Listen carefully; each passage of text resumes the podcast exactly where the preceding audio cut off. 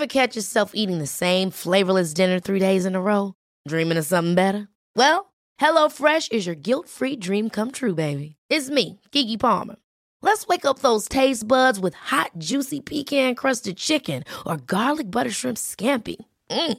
Hello Fresh. Stop dreaming of all the delicious possibilities and dig in at HelloFresh.com. Let's get this dinner party started.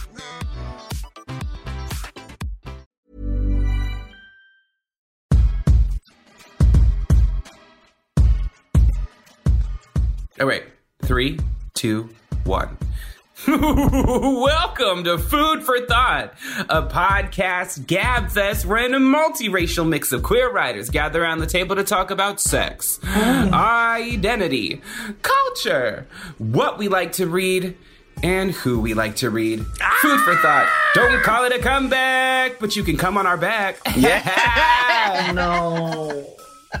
Honestly, I Mm, just after that intro, now I've decided uh, You're done. I, I quit, and um, this will be our last episode. yeah, it's time. Uh, goodbye. R.I.P. moratorium. We don't need to do this anymore. As, as Sharon Walker said at our live show, they shouldn't Really? have given us rights. They just shouldn't have given us rights.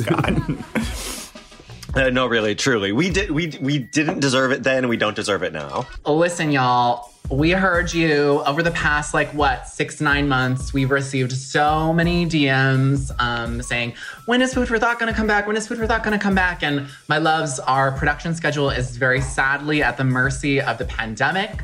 Uh, but hopefully it won't be too much longer before we're back in the studio. However, in honor of February, the month of love, we thoughts wanted to send you a little Valentine in the form of a four-part series of episodes released each week um, to hold you over until the next season. So you can think of this as a, you know, like a sultry affair. First, we'll fantasize about each other, and then our crush will go into attraction and to thirst. Um, and after maybe we go on a date or two, we're kind of hoping you'll take us home. So uh, we hope you enjoy this little series, y'all. Um, are y'all excited for February slash thought thoughtuary? Is that a is that a thing? Can we make that a thing? That's definitely not a thing. It's it's not a thing. I just, the, it's it's just the shortest month of the year, so there are fewer days to have to survive. Yeah. I'm excited about that part of it. Ooh, love that. It's the perfect month for a little thought revival because it's short, no huge commitment. Um, kind of like the way we all like our relationships, to be honest. Not me, not, not me. Kind of, Kinda hundred, Dennis. Absolutely. indicative of how long I last in bed, to be honest. No, I'm just I mean, that is that is accurate. y'all know me. I set my 10 minute egg timer, and then time's up. Then you're like, you're like, I have shit to do. She's got, she's got errands to run, a world to take over. How was everyone's like last nine months? How's everyone you. doing? How fucking dare you ask me that question, Joseph? You of all people know and understand how triggering and upsetting that question is, and how that topic is for me. Of how are oh how am I? Okay. How are you? How are you doing, Fran? How are y'all doing? How are you doing, Josie? How do you like it? It's it's it's so fun to have everyone in the whole world be as anxious and miserable as I am. Uh, That is so- actually tea. Go on. Yeah, that's true. Honestly, Joe, it's been a- your Twitter is no longer an outlier in terms of Yeah. how emotional it hundred. is. If anything, I now go to your Twitter when I want to calm down, calm, calm. Yes, I know. which I never thought would happen. I never thought I would see the day. It's so true. It's just like let's turn the emotional temperature down. Let's see how Joseph Osmundson is doing. Some light humor sometimes now and then is on your Twitter too. Like, yeah, it's True. it's become it's become a resource for me of of calm. Um, I don't know. I feel like I this whole like situation and experience has really um turned me inside out and upside down. I feel like I'm moving into 2021 in a lot of ways as a whole new person, which um, So you're rosebudding, I am Dennis. absolutely rosebudding. Not I mean, No, no, you Not make that. everything so gross. Uh, and honestly, are we surprised I am that much of a bottom? That has not changed. That has not changed. Um, and I don't expect it to change, but we'll see. You never know. But yeah, I'm do- doing okay, doing okay. Missing you guys a lot. I really miss being in the studio with you, like in person. I just miss that feeling and that energy, but it's nice to I see know. your faces. I miss snacks, like Yeah. studio snacks. You know what I mean? Like I miss the snacks. We would make out like bandits. That is Tommy, true. I mean, I, I, that reminds me. I meant to ask you how are how are you and the um, bed of empty hot pockets and flaming hot Cheetos that you're currently lying in uh, doing? Bitch, they are boxes of empty bagel bite. The empty bagel bite boxes. Oh, right, okay, bagel bites, it's not bagel bites. Hot pockets. I don't do hot pockets. They're bagel First- bite, bitch, and they're great. Just be Wait, did careful. you s- Hot Pockets were just recalled. Yes, like- they just recalled every hot Pocket Seven hundred for, pounds of hot pockets recalled for having broken glass inside. oh my god, that's horrible. and metal. Teebs, throw them out right now. You need to find a new snack. I don't have hot pockets. I have bagel bites. God damn it. Listen, everyone knows if you want an ethically sourced hot pocket, you're gonna go to Dennis. You know what I mean? Yes, Straight to yes, Dennis. yes. Yes. Dennis's My hot pocket is, what I'm always trying to say. yes. My hot pocket is always ethically sourced and ready to go. Lean pockets. In this in this metaphor, I want to know what the little sleeve is that Dennis's hot pocket goes in in the microwave. Meanwhile, my pocket is ice cold. my pocket is frigid, mom. Tepid pocket. Just like the center of a hot My pocket. lukewarm pocket. my room temperature pocket. I mean, just stick her in the microwave and heat her up for a couple minutes. You'll get her where you need to be. Warm and creamy. Oh no! like a dirty Volcanically sponge. hot. No. Full of It cheese in your mouth. Yes. Oh, full of cheese and Oh sauce. Oh no! That was- we that's are mine. absolutely- That's we're moving on. We're moving on. We're moving We're on. moving on. Hi, I'm Tommy Teebs Pico, an Indigenous American poet, screenwriter, TV writer, all that kind of stuff. And I'm actually just a human-sized bag of coffee at this point. I have not slept in a week. Uh, my name is Fran. I'm a writer. I'm an editor, uh, and I have a brand new Adderall prescription, y'all. Uh, let me tell you, I'm terrified. I am terrified. Get ready. everyone Get should ready. be scared. Scared. Fran, let's let's have an Adderall and go to the plant store. Ooh, I would love that. I would love that. Your credit card is not gonna love it. It's just Yeah, I've spent store. a lot at that plant store, Teebs. I'm Joseph Osmundson, scientist, nonfiction writer, and what happens when the world's anxiety dream comes true? Sorry, everybody. This is all my fault. It sends, sends you to your happy. It's not. I, I think of it as not your fault. I think of it as white supremacy's fault. I just think of. I blame everything at the hands of white supremacy. You are our Fair, light bright, fair. so so you unfortunately have a hand in that, but it's not all your fault. Um, I am Dennis Norris II. I'm a reader and a writer, a former figure skater, and um, y'all, it's a pandemic. I'm drinking Beaujolais so I can get Beaujolais. oh, boo. Beaujolais. Yes, Beaujolais. I need it. Come at me. Sashay Slide into the away. DMs, and we can we can have hot talk until it's safe to fuck again. All right, so who wants to tell us what we got on the menu today? I can tell you. So this is our episode about fantasy. Um, Alex, if you could uh, just uh, add in like a an echo, like a a, a really um, weird echo, and maybe like some fantasy noises here, that would be Spooky. great. Yeah, Yes. yeah. Yeah, yeah, yeah, yeah. Um, so, you know, we're going to start up with a little fun game that we used to play about gay erotica. We are going to, you know, escape a little more with some book recommendations for all of y'all. After our meat and potatoes, we're going to polish it off with the thing that you will stream and watch and binge immediately after this podcast is over. We promise you're going to love it. Anyways, hmm. take, Take it, it away. away. I'm feeling a little peckish. Let's start the top of the show the way any good top should with a little tease, our uproarious appetizer segment, Amuse Bouche. And uh, to amuse your bouches, I believe Fran has a little game for us. That's right, y'all. Today we are playing our long awaited game called The plot thickens.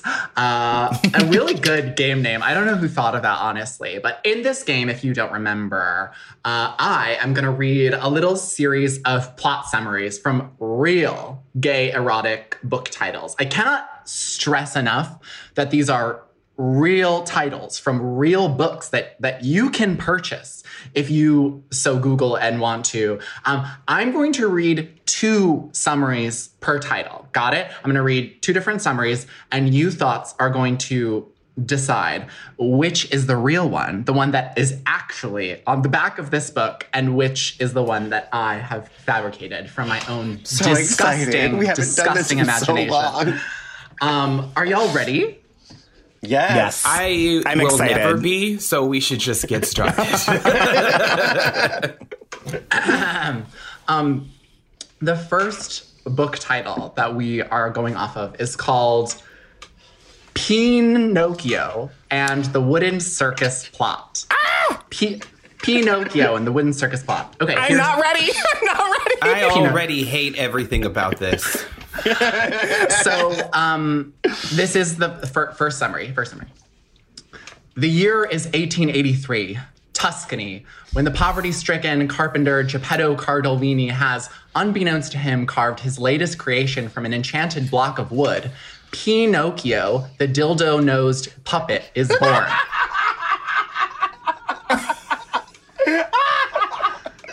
Oh, Wow. yes. Toge- together, they have ragtag sexual adventures and make some friends along the way, including Holemaster Stromboli, Putanella the Blue Fairy, and Jizzany Cricket. Oh my god. Oh my god. Okay, I've I've never wanted to do cocaine before, but now that there's a penis nose, I, I You're must- ready. I, I must. Honestly, ready. it was the ragtag for me. I'm sorry. Jizzany Cricket. Jizzany Cricket. tag. It's the Stromboli for me. It's the Stromboli. Um, summary, summary number two. Summary number two. On one night out in Boston. Sorry. I just love that. It's, In Boston. just love, No, no, I love that it's Boston. I'm sorry. no. I And hate that in it's Boston, Step Brothers Joe and Brian Party encounter a living and cage dancing life size wooden doll imprisoned by the owner of Club Clio, Vincenzo. Vincenzo. Vincenzo. Vincenzo. With the help of Jiminy Cricket, the boys embark on a mission to set Pinocchio free and hopefully keep his nose out of too much trouble. Oh my god. I I think the first one is Fran. Just I the, the year 1883. Yes. Full stop. The Tuscany. Full stop. yes. Like, the Stromboli. I mean, that was Fran. That was Fran. Yeah, yeah, Jizz- okay. I, I mean, I do believe cricket? like a night out in Boston. It's just like Boston, my dude. Like Yeah. that is the mo- that is like the least like the least erotic sounding city. It's not sleepless in Boston. It's not Boston. I love you. No, there is nothing good about Boston. That is Boston true. Airport. They continually play the John Mayer cover of XO by Queen Bey, and I think that that is homophobic. It is racist. It's able. It's all the isms. Like I hate Boston so much, and it is because Logan Airport plays the XO cover by John Mayer, and I don't. I, I I'm not here for it. I can't stand it. It's not my ministry. It is not of God. I didn't know that existed. Me Wow. either. I'm I'm really upset that you've now taken up my Put that valuable in my- brain space with yeah. that information. Um, you know, y'all.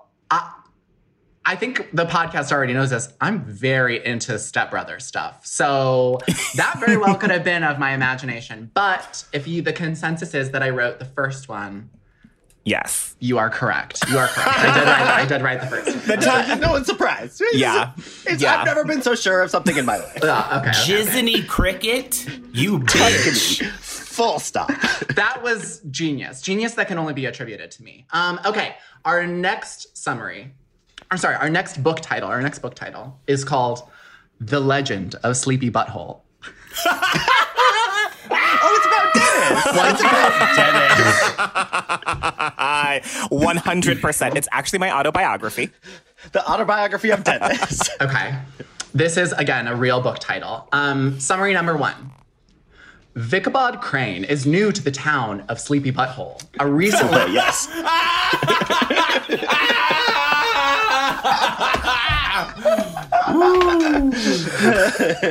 Oh my god. a recently hired school teacher who's looking forward to calling this beautiful hamlet home. Unfortunately, she quickly discovers the townsfolk here are not as kind as she hoped. Now, Vicabod is headed out to Old Bridge on the night of the full moon, searching for the legendary headless butt woman.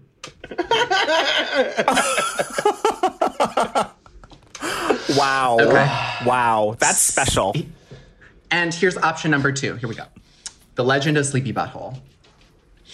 Ichabod Crane is the mayor of Sleepy Butthole, and he has no tolerance for the gang of Yankees that has taken over his town with their shenanigans and engorged cod pieces. But Ichabod but Ichabod's attempts to thwart the scallywags are brought to a sudden halt by the telltale headless ghost haunting the living after being decapitated by a tragic blowjob accident. Tragic. I mean, come on, Yeah. Fran. That's Number- definitely you. Number two is Number Fran. two. Number two is Fran. Number two is a hundred percent I uh, you. really should have done a Ichabod. worse job Oh with my these. god.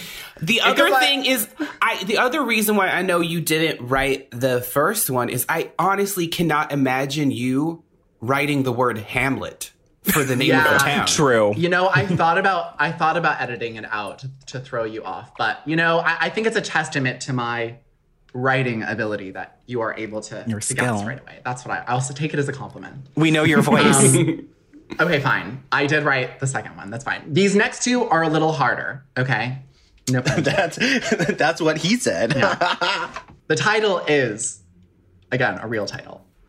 Turned gay by dinosaurs. Colon. A billionaire dinosaur forced me gay. oh Is my this a Chuck. Tingle? Is this a Chuck Tingle? Yes. I'm- I'm- emphasis on the colon there. Oh my And this is God. Turned gay by dinosaurs, colon. A billionaire dinosaur forced me gay. The year is 2014, and dinosaurs have gained control of the world economy due to exceptionally accurate stock predictions. After After graduating from NYU with a business degree, John is hired to be the assistant for one of the largest trading firms on Wall Street. His boss, the CEO of the company, is highly regarded as the best businessman of the century. The only difference is he's a dinosaur. oh I hate Turn- you, Fran. Sorry. Turned gay by dinosaurs, colon. A billionaire dinosaur forced me gay. Professor William Harden. Sorry. Stop it. Stop it, Fran. That was I'm you. You did this, that- didn't you? that- You did this one. This is all you, isn't it? Professor Professor William Harden has been researching the Cretaceous period his entire life, but years of schooling didn't prepare him for the Great Recession. Desperate and broke, William summons to life the great Lord Caucasaurus and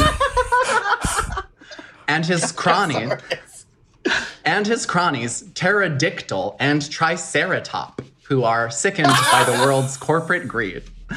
There's only one way to save yourself: turn gay or be eaten. Can I do? Can I do? Both? Oh my god. You think I you think I wrote both? That would actually be No, a, can I? Can, can I both turn gay and be eaten? Yeah, I feel like absolutely. That's I feel I like you do that all the time. Oh. I'm sure that's an option. I mean, I, I think that would be a particularly. Um, I think that that That's that the you sequel. And Prim- yeah, and you and Armie Hammer maybe share that that that uh, oh, oh, we went that, there. that no want and need we to be eaten. went there. I think Fran wrote the first one. I think Fran wrote the first one, and the second one is is the real summary. I think Fran. I think Fran wrote the second one. I see. Um, the first one is heavy on the billionaire part and why Yeah. and the why of the billionaire. And I just feel like I, I don't imagine uh, the, the, the, the detail that they're in power because of uh, stock option, like of like well placed stock. I I just I don't I, I don't feel like as a writer, excuse me, Fran would have so atomized that aspect of the plot. you don't you don't think I would I would uh, uh you know throw in a graduating from NYU with a business degree? Yes, yes. So, uh huh. That makes me think it's you. But I've noticed that all of the ones that have good puns, like paradictal, uh, are usually That's you. true too. That is true. So I'm going. They, I'm going with you having written Great Lord Caucasaurus and his cronies paradictal. And Triceratop, bitch. Tricer- only you, only you would come up with Triceratops. Damn it. You got me. Okay, fine. I wrote that one, but I really thought that I was going to throw you guys with the NYU business degree and the and the and the the, the you know the the kind of um, light commentary on American capitalism. If anybody wants to to gaze at the uh, uh, the the doc, I had some really good runners up. Uh, being one of them being Fifty Shades of Foreskin. I uh, pray for your search history. That's all I have to say. The, al- your algorithm is fucked, bitch. oh my god. For our next course, we have a brand spanking new segment called Book Club, or perhaps Face Down Book Up. That's not. We're not calling it that. I, s- Um, That's- I that's what it's support called. that. That's- I support that. I do. stop this. I do. Uh, we're gonna round robin on some book recommendations. Who wants to go first? I will say it. I, I'm really excited for this brand new segment of of rapid fire book recommendations because we all need a little escapism right now. You know what I mean? Yeah, so going along the theme of escapism, I recently read and am recommending uh, the book Black Marxism. Yes, love Marxism. love to escape with a little Marxist literature. It's it's by Cedric Robinson. It was from the 80s. I read it first after college and was doing a reread in 2020 for no reason whatsoever. Uh, but I think it's essential reading for um, white leftists or white Marxists like me who may have read a lot of the Marxist classics. Um, the book really tackles um, how the rise of capitalism from feudalism is a, is alongside and entirely fueled by the slave trade. So one cannot disambiguate them whatsoever. Uh, and it, it's a critique of Marxism that doesn't throw Marxism out. It just asks where does it come from and what is actually useful for. Um, some of the concepts that I just like gagged at, um, he calls like white Western history structured ignorance Love. That's iconic. which is which is just like you know it doesn't the fact that white folks are ignorant to how important slavery was in the rise of capitalism not because not by accident but because our history is is is structured that way. And i just feel like this is critical. You know i read this first right after college in like 2006 2007 when there really was no um, left in America to speak of, and there has been, a, a, you know, a, a burgeoning a left voice in American politics in, in the last 20 years, and I'm very grateful for that. But I think that a lot of the very dogmatic uh, DSA Marxist folks um, would would use this text as, as a great thing. I'm just going to read a little tiny bit from it. Uh, he says Marxism has ultimately failed to come to terms with nationalism, with consciousness, with racism, with Western civilization, with industrialization, and with the history of black people. Now, that doesn't mean that Marxism needs to be thrown out entirely, but we really need to read deeper and understand what's useful in it and what's not. Highly recommend. Joe, do you think that for as someone who has not personally read like a, a full book on Marxism, is this still a good intro text, or do I need a little more of a cursory understanding in order to dive into a book like this? No, I actually think it's, it's pretty plainly written for theory. Okay. Um, I, you know, it- the Communist Manifesto is pretty short and pretty easy to read. So if you want to read the manifesto, definitely not Marx's Capital, but maybe the manifesto would be useful.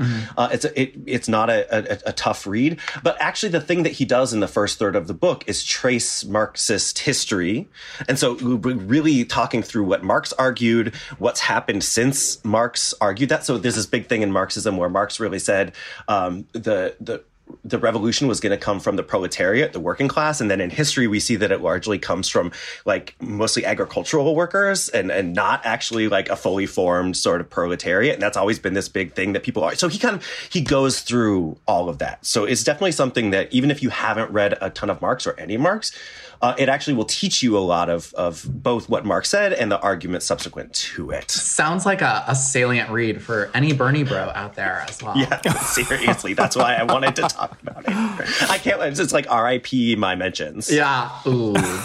Oh. So I'm reading Detransition Baby by Torrey Peters, and I I cannot recommend this book enough. Um, the, a lot of the projects that I've been working on over the last like year or or two, like I means that like I never ever ever read fiction, which is really sad. I spend a lot of my time reading like reporting, research, essays, nonfiction, stuff like that, and I, am really when I op- cracked this book open because Torrey is like someone whose work I have admired, and I also knew like about it when she was working on this book and, and helped her write a little bit of it um, through something. Mama, it did not disappoint. Uh, like within 30 pages, I was hooked. It is dark, funny, twisted, lambast. And I think that for like a lot of trans and non-binary folks, there's a lot of like insider baseball kind of like humor that is very reflective and healing and relatable um, because we just never get to see trans and non-binary folks painted this in this way. A lot of time when we read books about trans people it's like some kind of trauma porn or some kind of like you know triumphant narrative. And this book is just just funny and dark. And um, it, so the story follows three people a trans woman, her ex who recently detransitioned from woman back to man, and the ex's new girlfriend. So after the girlfriend gets pregnant, the ex goes back to the trans woman and asks if she wants to raise a kid together, all three of them, as this new kind of co parenting structure. And let me tell it is just so so funny and but then tender at the same time and if you just read the first scene, which describes an extremely toxic relationship with a married man uh, slash fuck buddy, uh, it is simultaneously devastating, but then laugh out loud funny. And I also felt attacked as someone who has experienced something maybe not similar but adjacent to that experience. I mean, already, Fred, you're you're you're like feeling human emotions. I know, right? Isn't that isn't that so, wild? So the book I is mean, incredible. Damn. The cover is also really cute. It's a really good cover. The cover is gorgeous. I've been seeing this book everywhere and I'm super, super excited to read it. It sounds incredible. And just, yeah, like a sort of life portrayal of trans folks. Amazing. Super exciting. Dennis. So, I am technically rereading this book right now. Um, I just needed the voice in my life um, starting in 2021, but I'm rereading the novel Temporary by Hilary Leichter. Um, I mean, full disclosure, Hilary is one of my very best friends, and I would love this book anyway, but it is absolutely incredible. One of the best books published um, in 2020. It's a novel, and it's basically a quirky, funny, and like unbelievably timely just in the way that everything worked out um, critique of late capitalism through the eyes of a temp. We follow her, um, and she's unnamed through a series of jobs that dip wholeheartedly into the surreal. So she, these are just a few examples. She fills in for a chairman of the board at a major corporation. When he dies, she has to carry around his ashes because he still intends to fully be a man about town. She's sent to live in a beautiful house where she opens and closes doors at specific intervals because she's filling in for a ghost. She's a pirate and walks the plank, um, and a department store mannequin. And for me, my favorite of her jobs um, is when she is filling in for a mother and then she has to be taken away, taken from the job because she's become too emotionally attached to the child that she's been caring for. Right, mothers aren't allowed to feel attachment. Not allowed at all. How dare, how dare, how dare you? Um, oh my gosh, a department yeah. store mannequin. That is yeah. so funny. I and she's like moved into like different, like her body, her limbs are moved into different positions. She also has, um, I think like 20 boyfriends, um, all of whom know about each other and they see and support her in different shifts. She has the handy boyfriend, the caffeinated boyfriend, the earnest boyfriend who removes spiders but doesn't kill them. Um, and through all of this, our temp is searching for what's called the steadiness, which means a permanent job. Um, I you love this book. It's a romp. It's a pretty quick, it can be a pretty quick read. Um, the voice is just absolutely beautiful and lyrical. And I came away from it with the overarching message um, that capitalism will not save us and will not save any of us, not nary a single one of us. And Dennis, I, I knew this. Look at yeah, you. I knew this already Brave. because I know Joseph Osmundson. Um, but what a way to be reminded.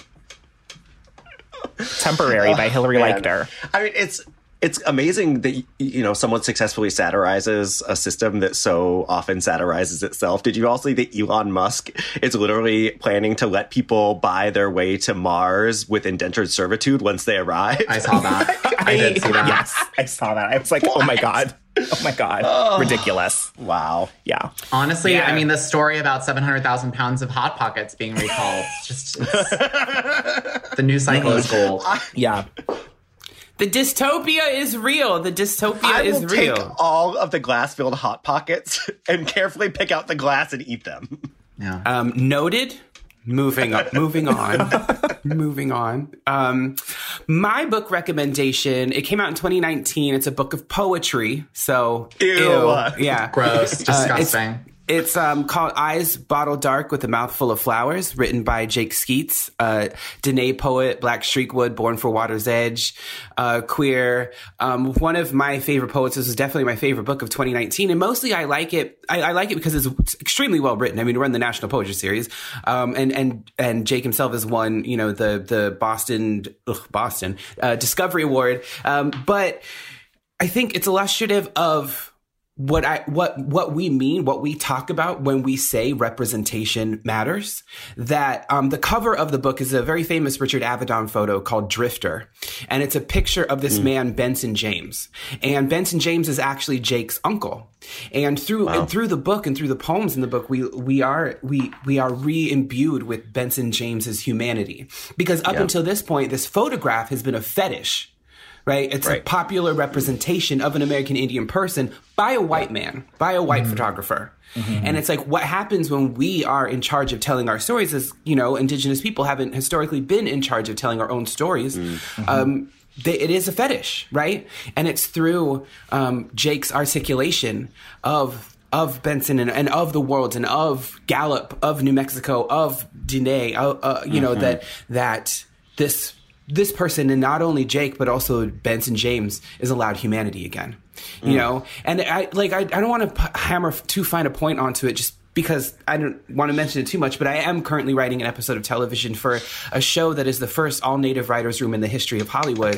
Um, and- and Yes. I'm a little, you know, my, so my energy is a little bit subdued because I got like two hours of sleep last night, if that. But um, but it's just this whole process has been so exhausting, but in the best way because this is the most authentic piece of Native American pop culture to appear on television in history, bitch. So like, so when we're telling our stories and, and we're writing these episodes and we're introducing these characters and these concepts and these places and, and, and, and, and yeah, and these locations. And I was, I watched the pilot again last night and I just cried because hmm, it's just Teeves. the person who did like the props was native. You know what I mean? Like this show is in its DNA so native um, that it's it's just yeah. 2020 fucking sucked, but native people really spun that shit into gold. I got to tell you. And what's it, what's this show called and when's it out, Teebs? Uh, it's called Reservation Dogs from Taika Waititi and Sterlin Harjo, and it'll be out probably. Uh, I mean, it'll. I think. I think they might be going into pre-production in two weeks, so we gotta finish these scripts really quick. But um, it'll probably be out in the fall on Hulu and FX. Yes. Oh, so I cannot Cannot wait wait. to see it. And Teebs, I actually have this book on like my stack of galleys here at home. So I'm actually I'm so excited to pick it up. What is it called again? Eyes Bottle Dark with a Mouthful of Flowers by Diné poet Jake Skeets. Love. Yes. Hmm, it's time we got to the meat of our discussion, the thought process spelled T H O T. T H O T. H-O- We almost got it that time. Not really. It's fine. uh, so, who wants to sling our meat this week? Uh, no, not that. But it is it is me. Um, so my my ghouls and girlies. The last time we talked about fantasy, it was with JP Brammer. I think season three question mark, and it was more so a conversation about the genre of fantasy and sci-fi. You know, talking animals, aliens, witchcraft, dragons. Uh, but this time we're talking about something much scarier. Um, a different kind of fantasy. The sexual kind. Uh, in cognitive behavioral therapy, you know, fantasy work is often. Come on, I'm trying to be the Joe of this conversation, okay? Uh, you know, in therapy, fantasy work is often used to open up your brain to possibilities, right? Instead of mulling the what ifs, fantasy can help you concretize that future and unravel the myth that your brain is telling you. But y'all, how many times has your fantasy of a situation absolutely not come true? Um, fantasies can be helpful, but they can also let us down, right? Oh yeah, that's my whole thing about big dick. The fantasy is great. The, the the big dick in practice, not my friend, not my hole's, not my hole's best friend. I'll tell you that much. Yeah. So true, so true. Um, which leads me to ask: Do y'all have like a an ultimate sexual fantasy of some kind, or if not like the fantasy, at least like one of them? Like for me personally, like this is so vanilla, and I mean not vanilla, but like people are gonna be like, really? Like I've actually never been double teamed, have never been spit roasted, and that is like something that I really, really want to do. Not necessarily my ultimate fantasy, but like on my checklist, constantly top of mind for me. Um, That was that was the recommend. first story. That was on our, pre, our our our premiere episode, our first episode. I told a story about getting uh, spit roasted, and I said it felt like being a weird accordion. Mama, That's right. Mama. I, And then your favorite thing about it was the pizza afterwards, Tommy. I- yeah, it was pizza or chicken, whatever it was. It was wings. I think it was Yeah. wings. I- wings I remember wings. I want to be propped up onto two men like a barbecue rotisserie chicken, Mama. Like I, I halal if you hear me. Like I just yeah, just spinning. Yeah, yeah, yeah. I want to be like a like a like a top, um, a spinning top, not a top top. Not a top. we don't allow tops around here. No tops allowed. Right. Yeah. Yeah. yeah. I think Margaret Cho had a joke about it where she was like, "I felt like a power strip." I think I saw that special. remember that. Wow. What's your fantasy, Teebs? Going to And don't bed. say. I was gonna say being left don't alone. Say going to bed by nine. Bed by Yeah, Yeah, My ul- going- no, literally. Okay, literally. I tell you what my ultimate fantasy is. Is if I were to be in a relationship or if I were to be in a coupledom with somebody, it's that we have separate bedrooms. Oh, me too. Like I My love, or ultimate, like a- or or if they lived across the street, something like that. Like where I just I have my boundaries. I need to have my space. My ultimate fantasy is that we have separate bedrooms. If that sounds like something that you want to, dear listener, please get in touch because too many of these hoes just want to be sleeping in the same bed as me, and that ain't gonna happen. I'm so sorry. I second that, Teebs. I know. I remember a while ago reading about um, back when Helena Bonham Carter and Tim Burton were like, you know, like partnered. They lived in two houses next to each other, and I was like, that is my fantasy. Or oh like, my on, it, it's very Whoopi Goldberg and that headline of of like, do you ever want to live? Do you ever want to marry someone? She's like, I don't want anybody in my house. Yes. I Yep. I love want to share her. a studio with my thruple.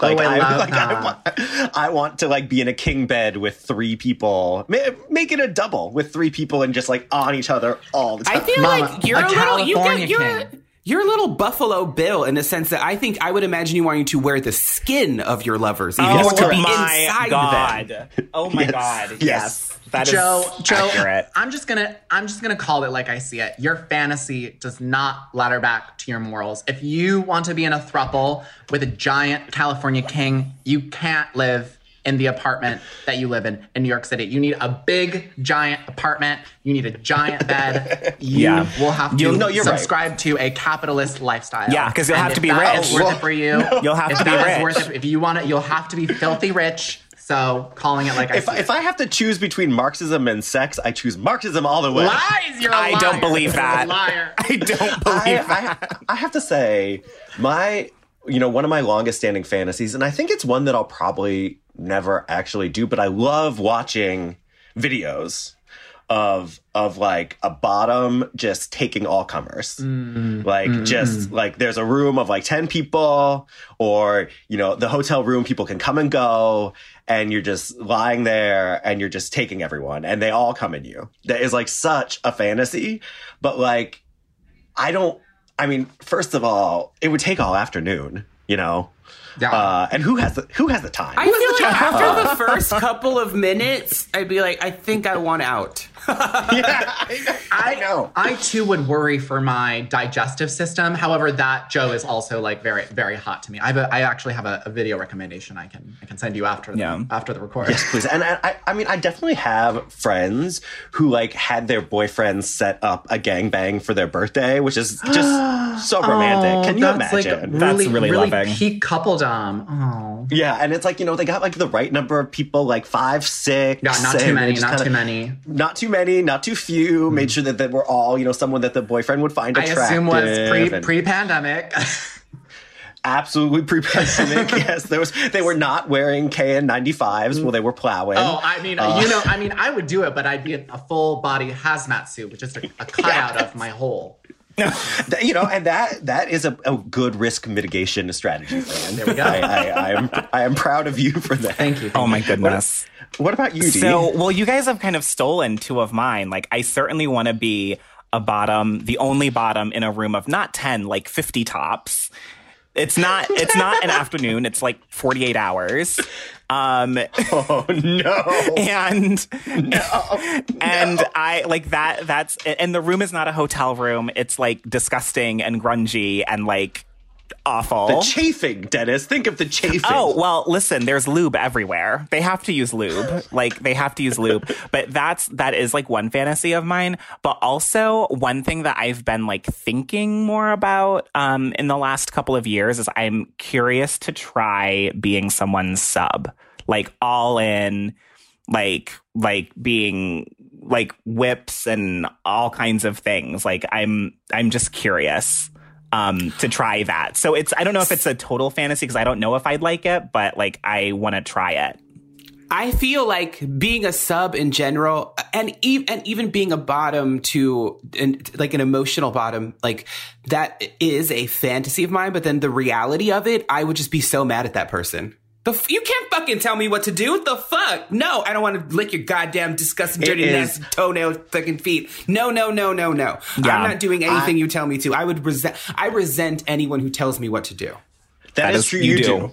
You do. I, I- I've I've read your emails to your editor of the poetry books, and it's like, what what do you what did you say? If if if you want to write a book, write a book. Oh. Yeah. If you have edits, then write your book. That's what I said. yes, I I love be, sub, being a sub with the right person that you trust a lot. Is absolutely a fantasy that has gone very well for me. It's so fun. Yeah. Yeah. I, I think that I, I'm I'm also you know you you know me I'm I'm I'm a, I'm a dom in the streets and a, and a sub in, in the sheets as they say. Wow, I sound so out of touch just saying that. Let's let's we'll we'll, we'll edit that out. Alex. Um, no, but, keep it. Keep it. but I will say, Dennis, I'm less concerned for the chafing and more concerned for the fact that after that fuck session, your your your butthole is gonna look like that that sinkhole monster in Star Wars. You know what I mean? Yeah. The, the one that just I feel like I would need to have a reconstructed surgeon on hand in the next room. Like you know that ready to go. Ain't mama r- rectal reconstructive surgery is not fun. You can't have sex for six months after. I've Oh done my research. god. You've done the research. I've done the research for, like- but for for journalistic purposes, everyone knows. Literally, that- Fran, Fran literally bottoms once and gets re- whole reconstructive No, surgery. sh- shut up. I- I- that was journalistic purposes. Everyone knows that my my my hole is famously airtight, mama. Na- national security type. Just kidding. I mean, based on based on how our Capitol was rated, our security is is truly not Yeah, that tight. that's not. But anyway, um, yeah. I want my butthole rated better than the deeper than the Capitol. That's what I. want. It's been so long. Yikes.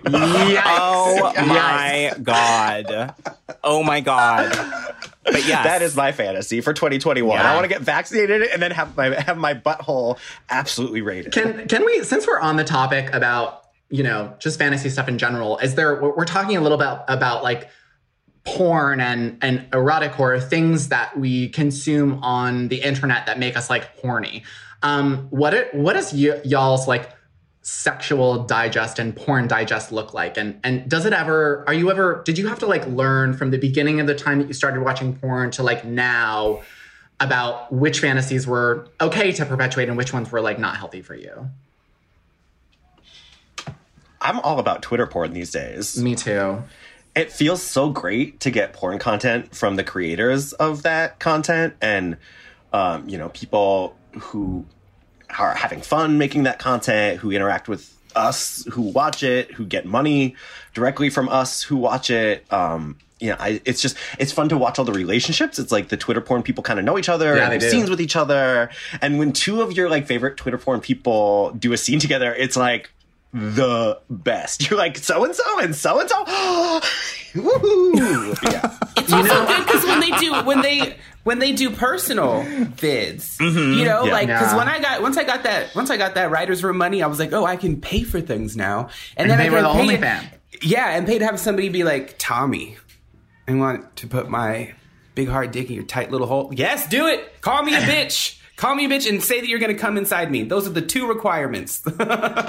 You know, Joe, I actually created a porn alt because of you, and it has totally rev- revolutionized the way I consume porn. And one of my favorite things about it is um, there's so much more opportunity for discovery of new performers. Um, I feel like the the kind of thing about my fantasies that I've had to unlearn over the time that I started consuming porn, like eons ago, is that you know when you a lot of times in your porn life you kind of just jack off to like the same things over and over and over again. So same true. same videos, same kinds of bodies, same kinds of actors, same kind of giant porn production conglomerates that you know have a monopoly over the entire industry and I think Twitter and creating a porn alt has really as you said attuned me to my favorite porn actors and their friends. You know what I mean? Yeah. And then by discovering their friends, you discover new accounts. That OnlyFans Yeah. rotation that you have, you keep switching it out, finding new people. Um, I, I've really loved that aspect of it. It's so it's so fun. I actually realized in in you talking about this that I've always fantasized not about like when I'm jerking off or um, having you know my my alone sex time. I fantasize about people, like like people I find hot. They could be people in my life or porn performers, and so the OnlyFans situation is amazing because I can sort of have this relationship with these people who I think you know they may post political stuff. I know them a little bit as people. I know some some of their fantasies. I know, and then when someone talks about what their fantasy is, and then I get to see that performer have their fantasy and enjoy it, it's it's like that the erotic connection that I feel to those people is is only heightened.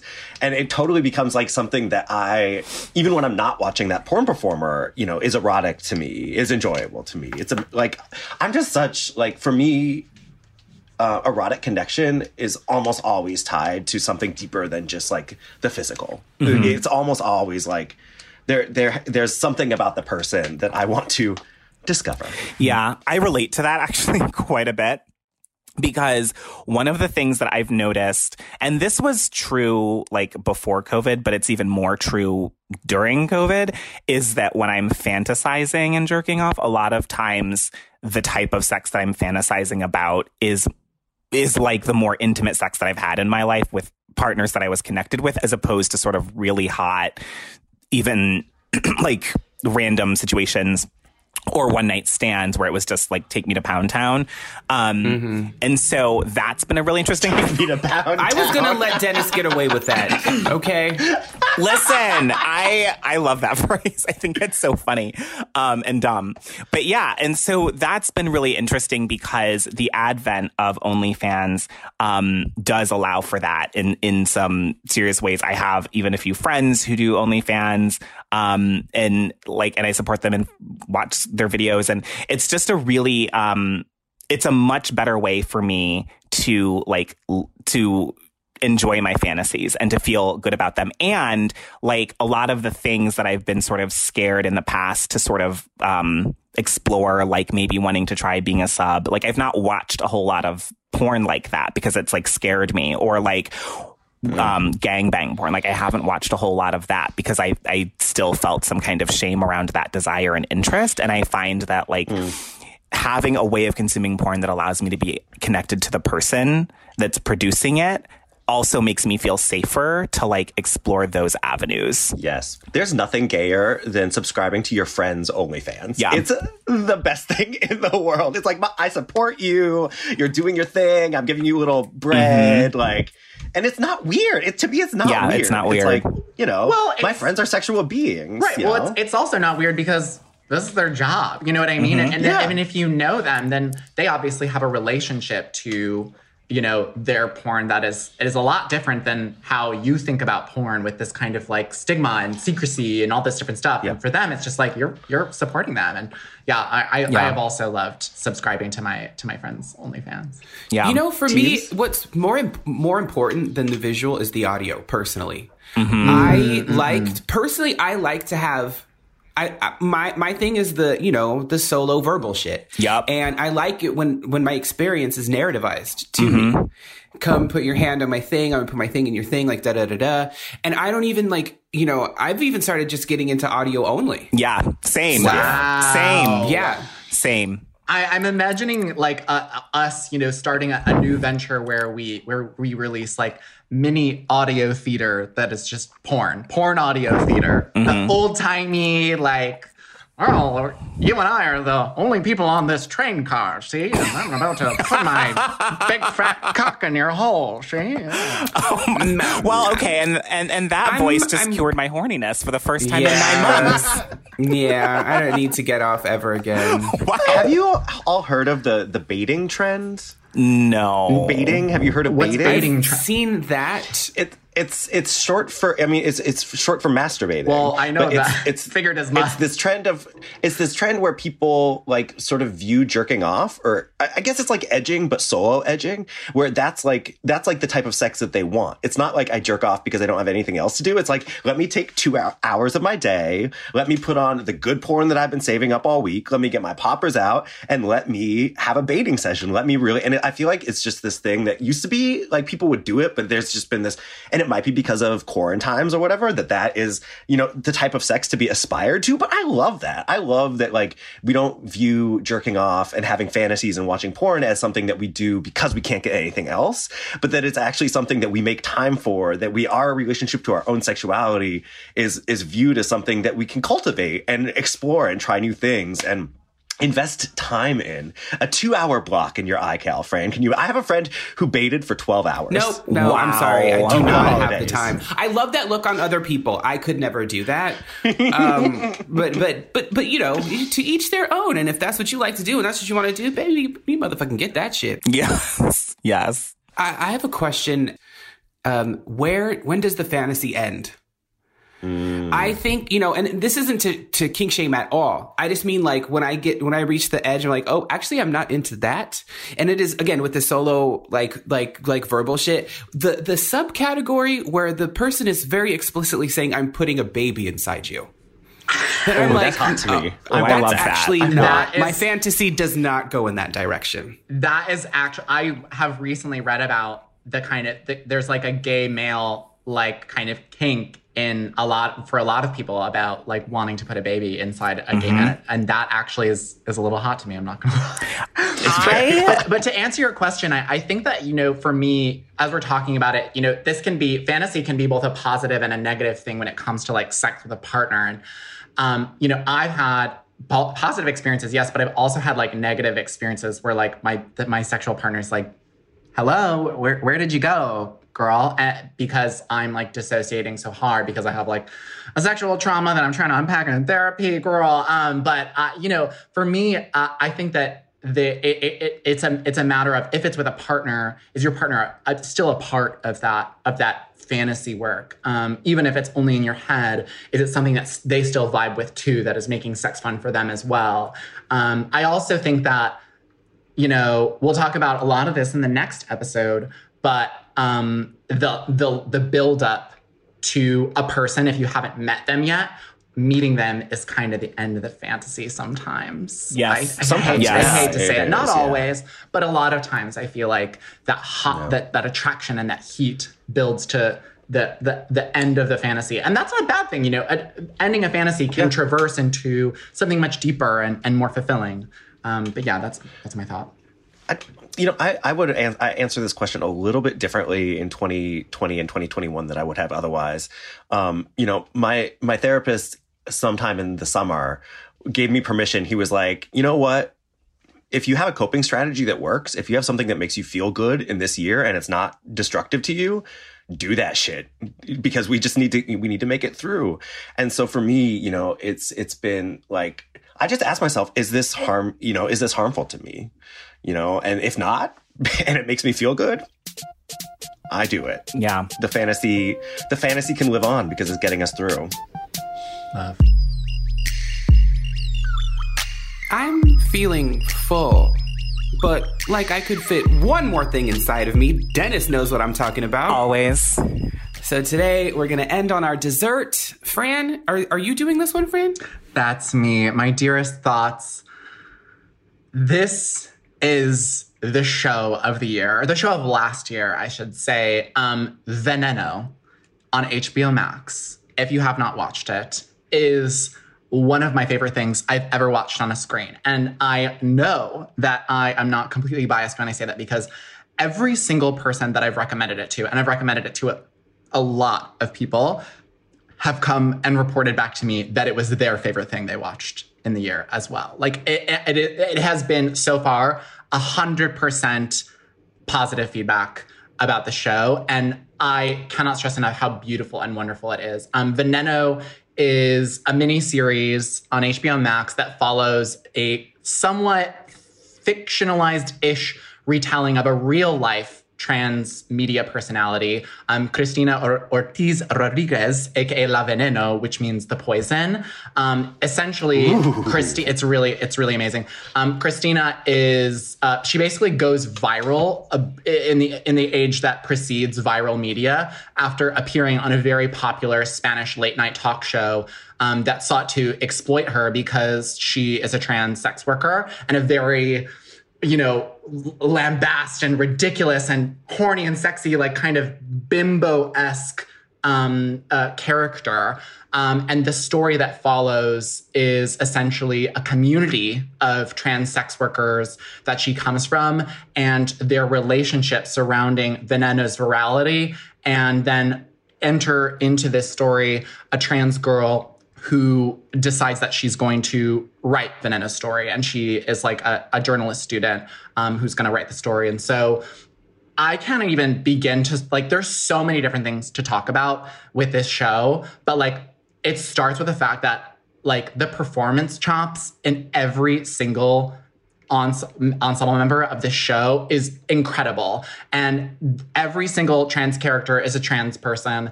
The, there are three different actresses that play La, Veneno in various stages of her life, and every single one of them is like nuanced, different, funny, engaging. Um, but what I also love is that the show is like very true to like food for thought and the things that we love, in that it is one half completely ridiculous. The most disgusting, gratuitous sex jokes you've ever heard in your entire life on TV. Like truly, like jaw-droppingly ridiculous jokes. Um, and that funny, just irreverence balanced with this devastation and this this sadness and this tenderness. And every single episode feels like a movie like a mini mini movie. Um, and I, I i me ice queen i think cried maybe at least twice throughout the series. Like it was it was wow. so powerful. Um that's the theme of today is just Fran having emotions about things. I know. Yeah, is this, is this, is this g- growth? G- g- growth? Growth? You know, I, yeah, I can't. I am so excited to. None, none of the other thoughts have watched no. it, but we're all like, I'm gonna go after this is over and start it immediately. I cannot wait. It is phenomenal, and it is a Spanish language um, show, but don't watch it with dubs. Watch it with subtitles. Be a good girl get off your phone, read the read the dialogue. I promise it's it's worth it. Mm. Mm. I'm so excited. Amazing. Can't wait.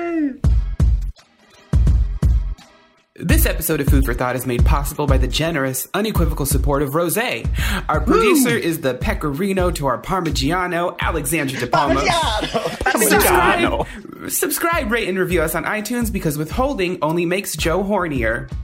That is true. Oh my that god. Is 100% true. True. I'm just, excellent. I'm sitting here, sitting That's here laughing excellent. at my own joke. uh, I'm Tommy Teebs Pico. You can find me at Hey Teebs, H E Y T E E B S on Instagram, but not on Twitter because I deleted that shit and I'm never going back. And it's the best decision I made of 2020. Thank you. I'm, I'm Joseph Osmundson. You can find me at www.josephosmundson.com. I'm Fran. Uh, don't follow me on social. Subscribe to my brand new newsletter, Mama. That's fransquishco.substack.com. Just find me on Substack, Fran Tirado, Substack, Google it, whatever. Um, every Sunday or Monday, I send out a little list of things that bring me joy throughout the week. And honestly, it's been really fun to make. It's free if you can't afford it, but if you can't afford it, you should pay for it and, you know, help keep it free for everybody. And yeah, go subscribe. Um, and I'm Dennis Norris II, and you can find me on Twitter at the Earl Denden, T H E E A R L D E N D E N. And finally, email us with your questions, thoughts, concerns, and dick pics at thoughts at foodforthoughtpodcast.com. As always, that's food, the number four, and thought spelled how? T H O T. No, no. Shit. God fucking damn Wow. it. That was our worst one yet. It, it gets worse.